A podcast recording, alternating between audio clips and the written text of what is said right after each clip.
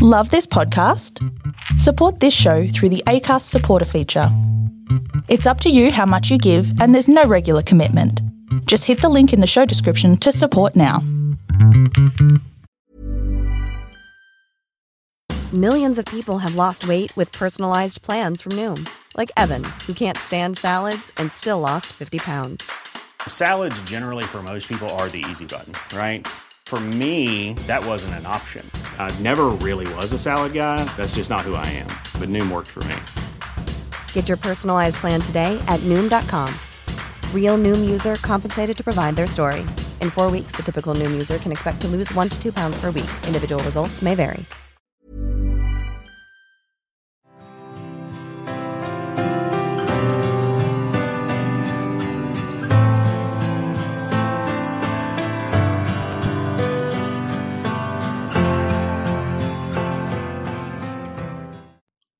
Welcome back to Loose Ends, the Singh Family Tragedy. This is episode 31, a case for the prosecution. My name is Graeme Crowley. Thank you very much for joining me.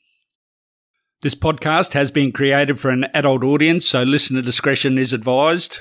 The thoughts and opinions in this podcast are mine. Feedback. I received this Facebook message after I had recorded this episode. I considered it most appropriate to end the series on this listener's comments. Hey Graeme, just wanted to let you know I am loving your podcast. I used to work next door to Max when he worked at Naples Ashgrove. Also lived around the corner from him. He drove me home a couple of times.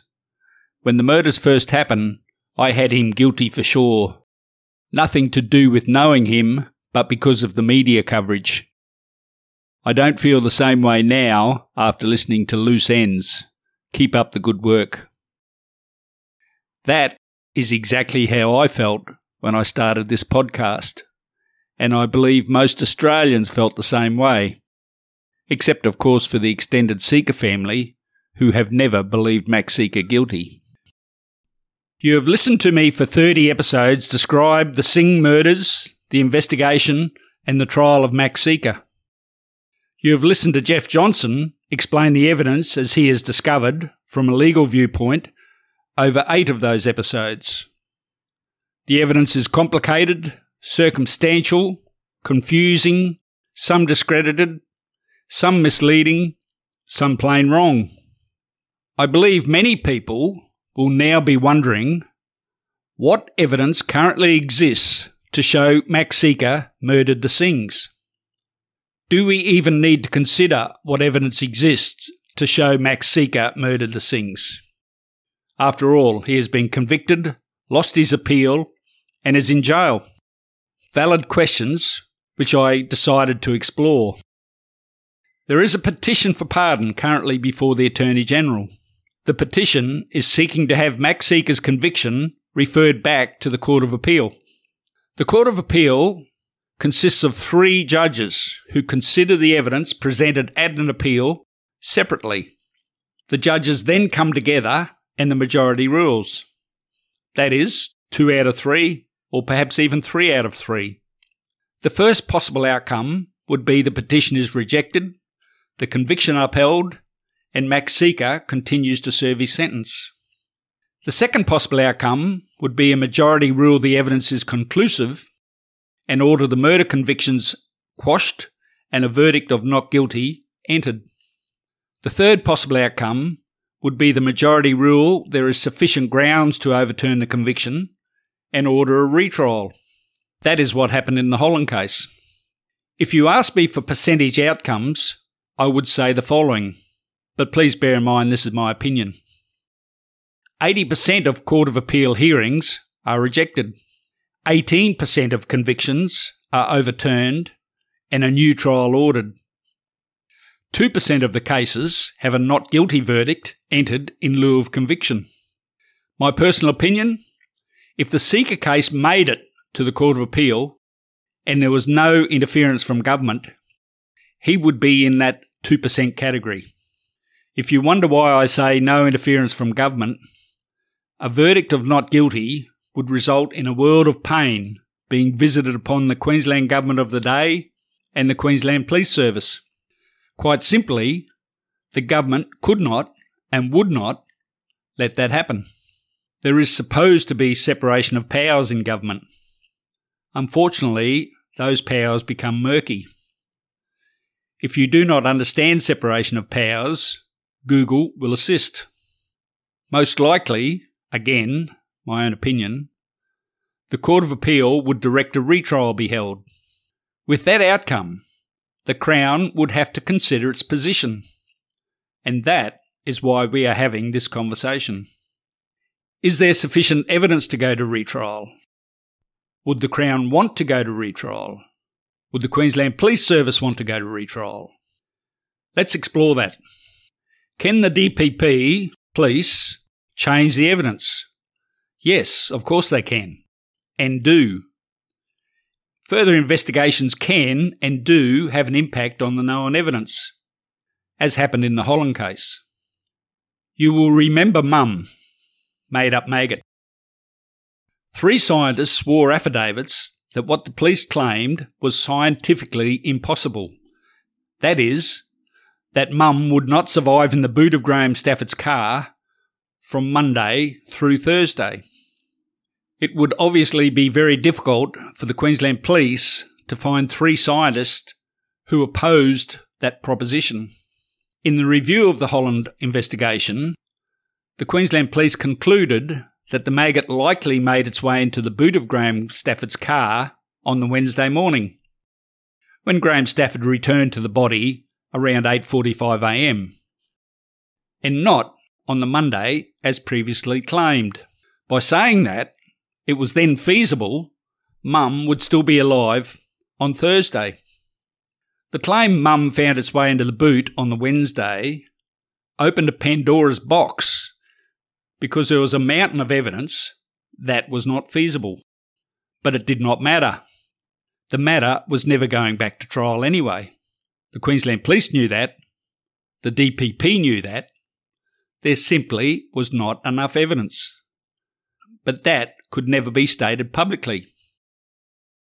If you doubt that, you need to listen to episodes 18, 19 and 20 of my podcast Who Killed Leanne Holland.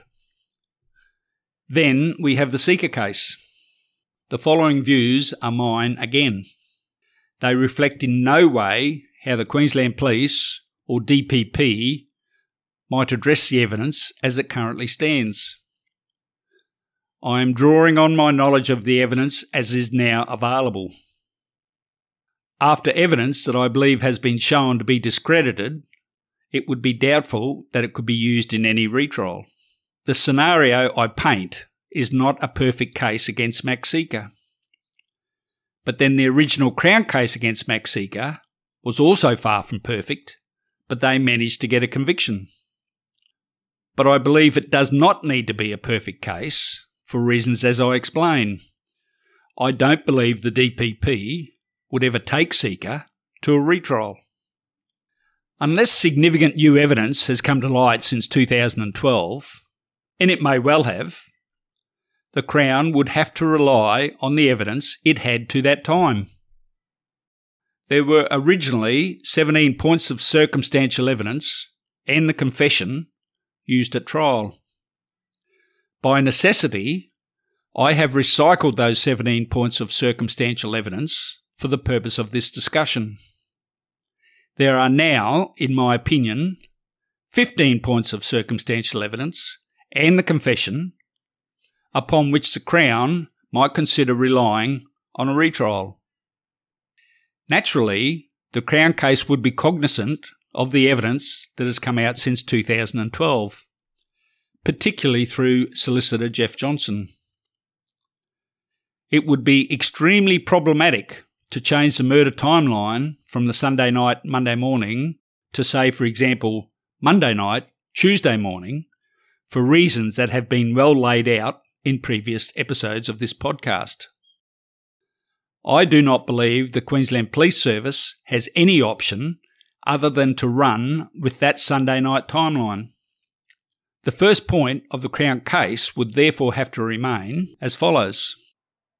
First, There was a significant body of evidence to prove that the killings occurred between 11:10 p.m. on Easter Sunday and 7:15 a.m. the next morning, and that the only evidence of the accused's whereabouts was his own word. How do the QPS get around the conclusions of two recent studies out of Europe that plume in the victim's mouth and nostrils disappeared after 24 hours from death by drowning? Those tests claim that in 100% of cases, plume only appeared in drownings where the victim had been deceased for less than 24 hours. However, if there is even a 1% chance, or perhaps even a 0.1% chance, that plume may appear longer than 24 hours from death, the Crown can maintain the Sunday night time frame remains in play. If there is something I have learned along the way, it is that for every expert witness with an opinion, there is an expert witness with an opposing opinion, except where you have three expert witnesses, as mentioned above in the Holland case. That required thinking outside of the box. I expect there would be an expert witness somewhere in the world who would be willing to make the claim that in rare instances, plume existed after 24 hours of death from drowning and could be found many hours later. Going from 24 hours to as long as 40 hours may be a stretch, but it doesn't matter, as the matter will not be going to retrial anyway, I believe. The Crown could argue, therefore, the death of Kunal Singh was a possibility on the Sunday night. Another problem confronting the prosecution, of course, would be the issue of the government pathologist Dr. Alumbi. He gave evidence that he would not expect to see plume after 24 hours. Two experts, but not three.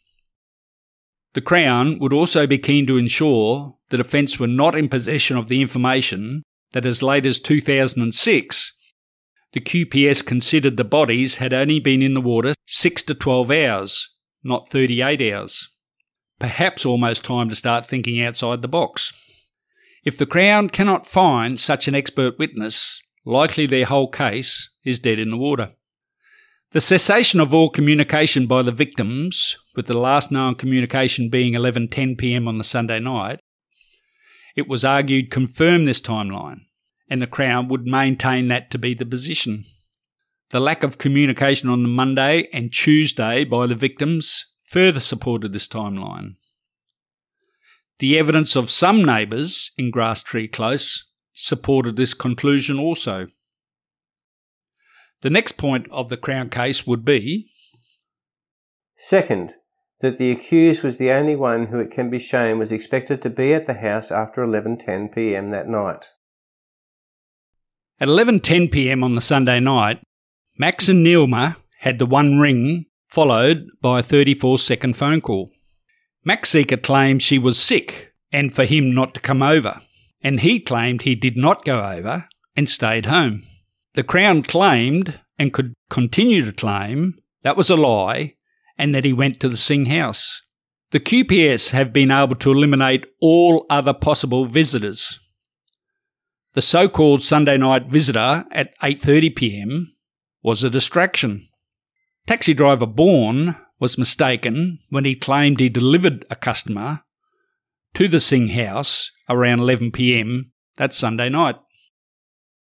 Third, that Neilma likely believed that the accused was suffering from an inoperable and terminal brain tumour. Point 4 would need to be altered. It was previously: fourth, that the alarm was not armed, prayer sheets printed, and Neilma's being in a nightshirt wearing no underwear. This would need to be amended to: fourth, that the alarm was not armed, prayer sheets printed. The house alarm was not armed that Sunday night, just as it was not armed on previous nights when Max Sica attended. It would be claimed that Neilma turned the alarm system off when she knew Max Sica was visiting. Prayer sheets had been printed out in anticipation of his attendance, just as he had read prayer sheets on previous attendances. The reason the point would need to be amended would be because clumps of Neilma's hair were pulled out in various locations. Neilma's night attire, tracksuit pants, top and underwear were found throughout three locations in the crime scene, scattered amongst dead bodies, more consistent with rape than cheekily awaiting her lover. This is a new point of circumstantial evidence I believe the Crown could or would introduce at this point. 5. Max Sica was accompanied to the house by an accomplice who assisted him to murder the victims. The identity of the accomplice is yet to be identified. Now, in relation to that point, the Crown would, by this time, likely accept there was more than one offender involved in these murders. The considerable evidence always available, but never used, to support more than one killer was involved would be problematic for the Crown. They would need to amend the Crown case to accommodate that. The QPS may report extensive inquiries to identify the co-offender are continuing. They know the co-offender has a foot size around size 8. An arrest was expected. To argue that, the Crown may say, Max Sica's accomplice picked him up from outside his house at Stafford Heights in the accomplice's car sometime after 1 a.m. The accomplice likely brought the murder weapon. The evidence of Marcia Q, the late Claudio Sica, and the neighbour Lisa L was no longer relevant. They would not be called to give evidence. Of course Sica was seen in bed around 1 a.m. by Claudio Sica. Of course all three Sica cars were parked out front all Sunday night, as reported by Lisa L. The co-offender parked his car in Pepper Street. The QPS know it was a co-offender wearing Vijay sandals inside the crime scene because Max Sica had a size 11 to 12 foot and Vijay's sandals were only size 8. And the QPS knew that Max Sica respected the house rules about wearing shoes upstairs. The co-offender left fingerprints and DNA at this crime scene, which are yet to be identified. A stretch of the imagination and maybe some more direct evidence might be required, but it did not deter from speculation in the original trial. The next point, 6. That Kunal and Sidhi were killed in their beds. The offenders crept upstairs and murdered the two siblings. Kunal woke up when they entered his room. The co-offender punched Kunal to the face, leaving him with a bruised lip and nose. The QPS know it was a co-offender because Max Sica did not have any injuries to his hands. The QPS state the evidence supports two offenders being involved because the siblings were murdered by blows to the head.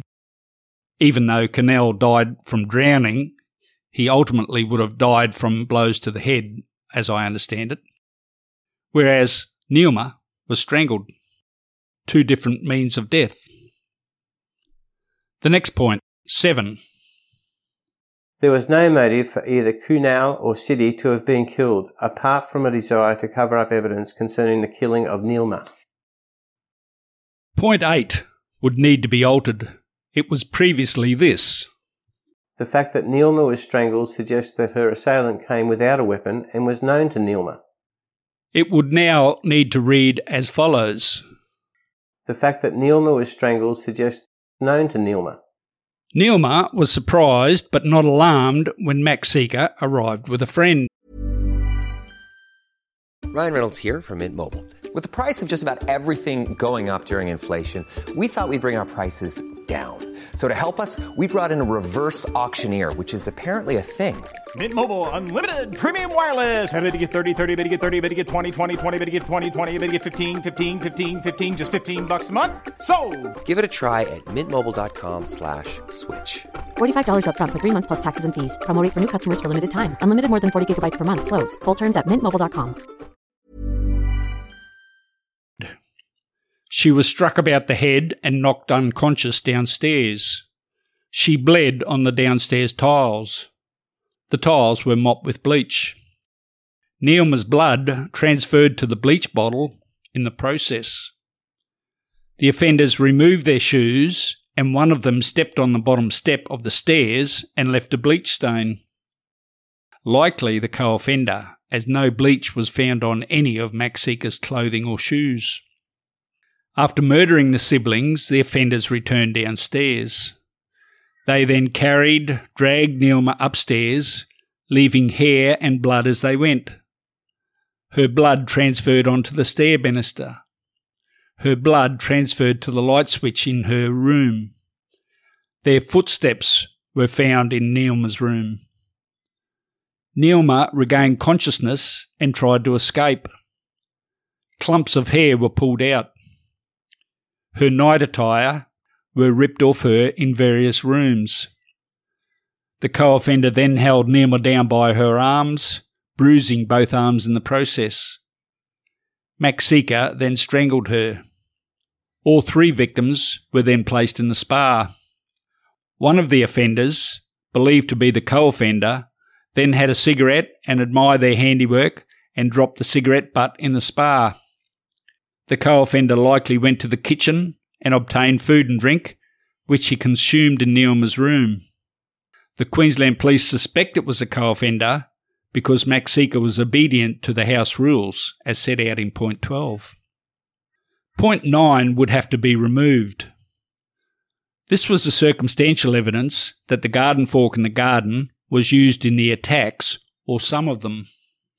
The garden fork was used in the attacks or at least some of them. It was situated in a place in the garage that would be unlikely to be obvious to a stranger. The evidence the garden fork was introduced after the murders is significant and compelling. If witnesses were called on this evidence, they would likely lose all credibility and the Crown case would be in jeopardy. The Crown may assert the garden fork was not involved in the murders. It may have been the case the same rogue officer tampered with that evidence. See my further comments regarding the rogue officer in the next point. 10. This would need to be amended. This is how it previously read. The impressions on the stairs were caused by bleach and combined with other evidence lead to the conclusion that the use of bleach was associated with the killing in some manner, probably to clean the floor. The presence of Neelma's blood on the wall adjacent to the stairs and the bloodied footprint in her room strengthens the submission. The letter S on the second word of that point, impressions, would have to go, so that the point read the impression on the stairs, and so on. I personally do not believe the Crown would introduce the evidence of the blackened footprints found on the stairs. The evidence that those footprints had been introduced to the crime scene after the murders is likely insurmountable. The Crown would prefer not to mention the evidence, including the footprints in Neelma's room, which were not previously referred to in evidence anyway. The evidence regarding those footprints was not mentioned in the first trial, so the same approach would be adopted in a retrial. When the defence make an issue of it, as would be expected, the Crown may suggest that investigations revealed there had been a rogue police officer on scene. An officer so overcome with emotion about the devastation and loss of life that she took matters into their own hands to secure a conviction of Max Sica. The crime scene was terrible. Many police were traumatised. 4 police left the service after attending that scene. Members of the jury were crying and traumatised by the photos. The situation was unfortunate, regrettable, but human nature sometimes intervenes. 11.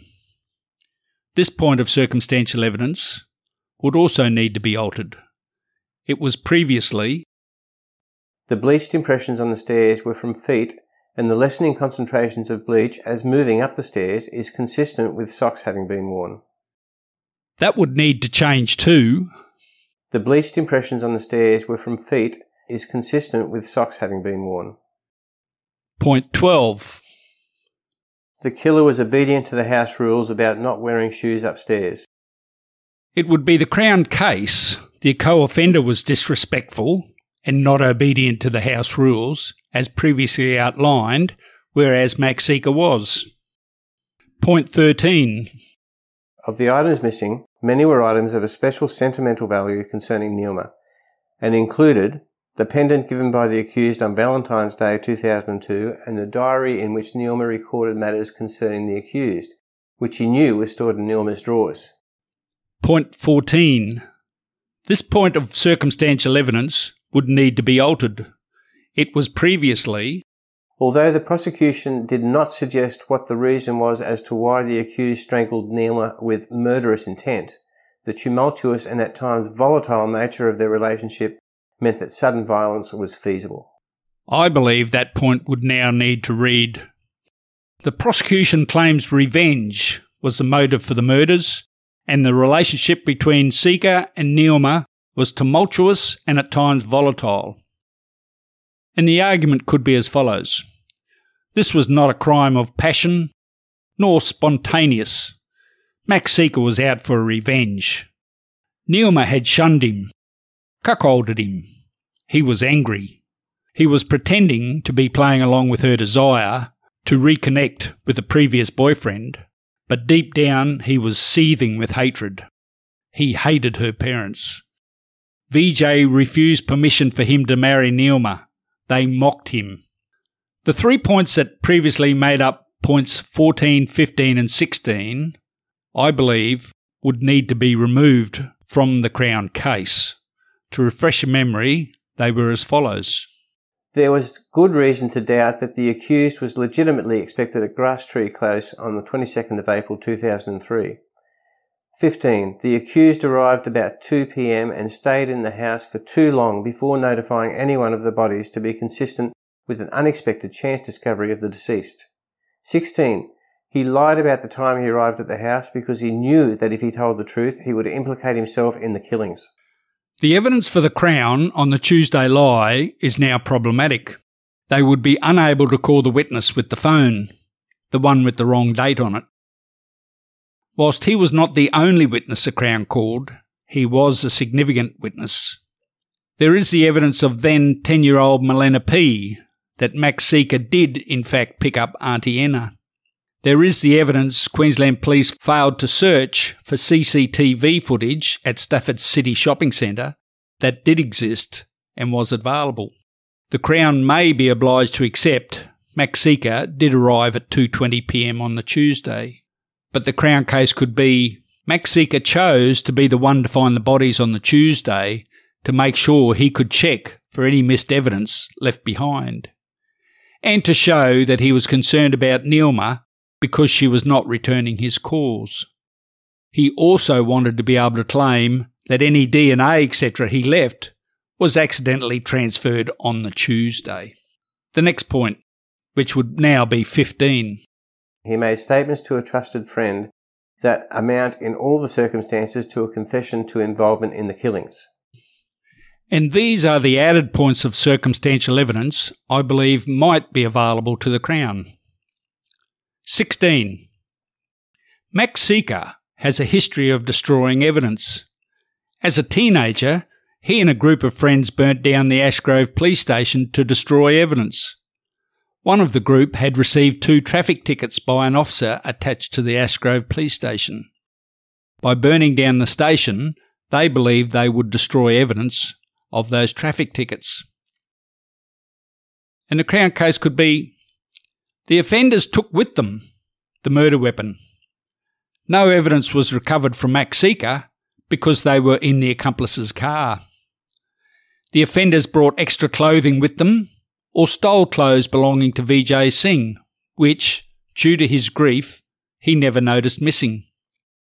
From Max Sica's lengthy prison sentences, he learnt from other criminals how to dispose of evidence.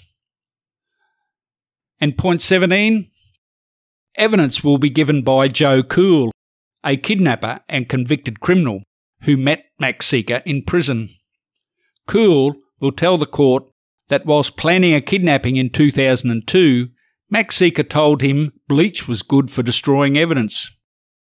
Bleach was found in the boot of Joe Cool's car when he was arrested for the kidnapping. And that's it for the Crown case. I believe I have recycled all evidence that might be available to the Crown, but if you feel I've missed something, please tell me. Do I have predictions on the Sica case? As it happens, yes, I do. Jeff Johnson and I hold differing opinions as to whether this case will ever reach the Court of Appeal, as you have heard frequently. I hope Jeff Johnson is right and I am wrong.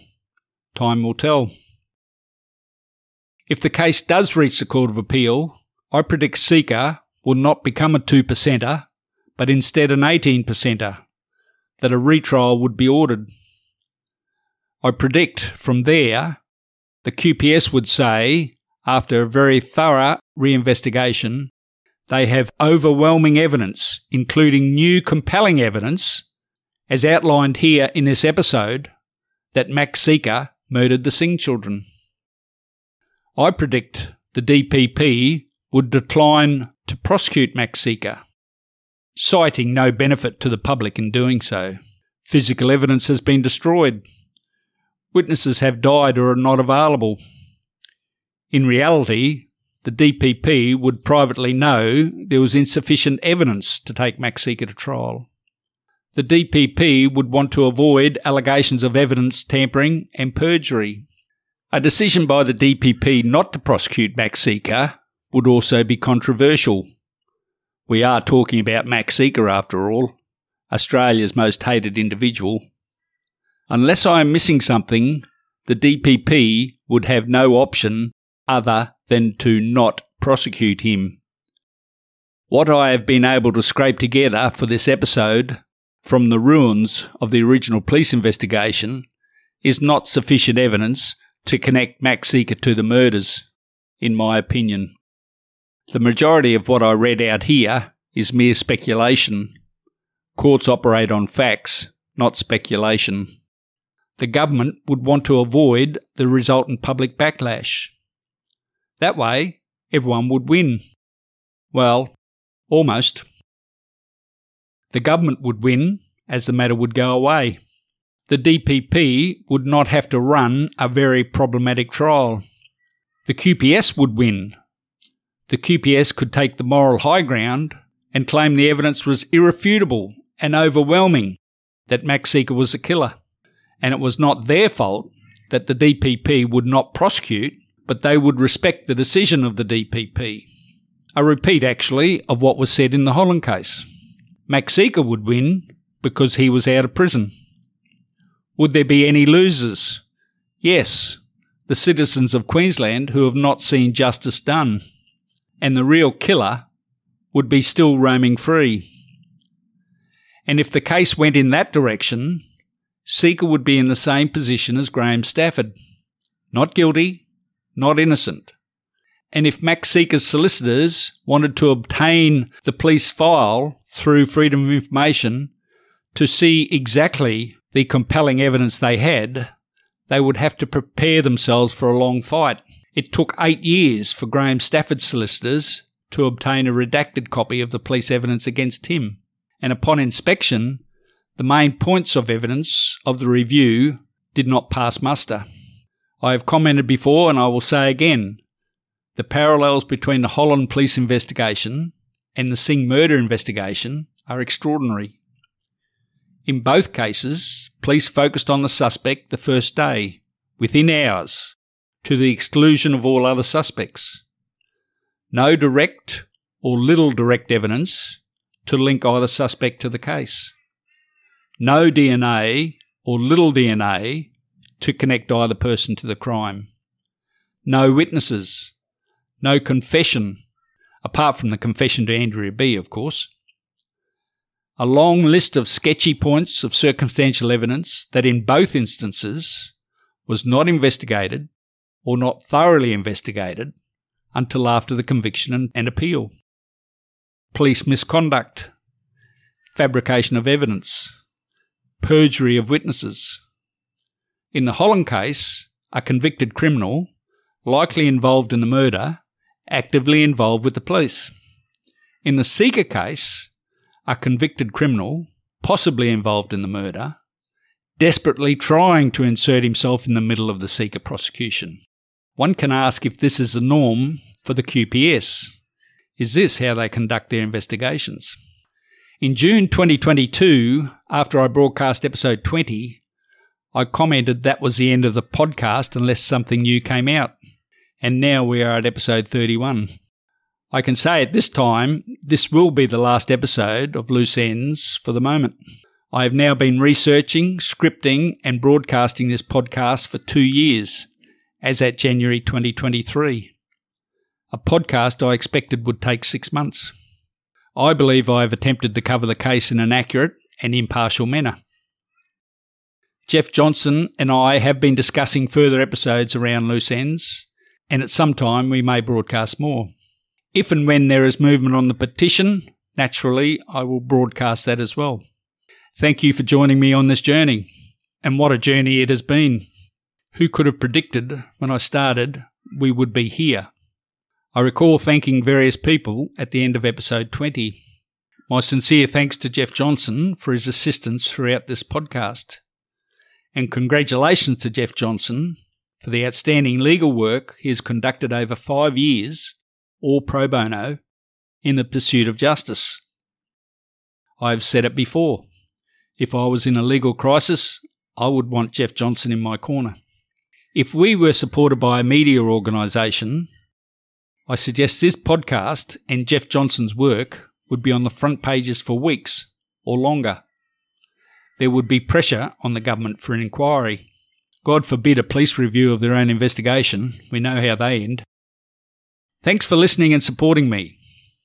Thanks for the coffee donations. Much appreciated. Thanks for your feedback, positive and negative. I have my opinion on this case, as you know. I do not believe justice has been served here, and I believe in both the Sica case and the Holland case, the guilty were never charged. If you haven't already, please join me on my next podcast, Bring Home Sandrine. This podcast was made possible with the awesome assistance of the Acast Creator Network. Music, Before I Go, by RKVC. You'll find all my contact details in the show notes at the end of each episode. Thanks for listening.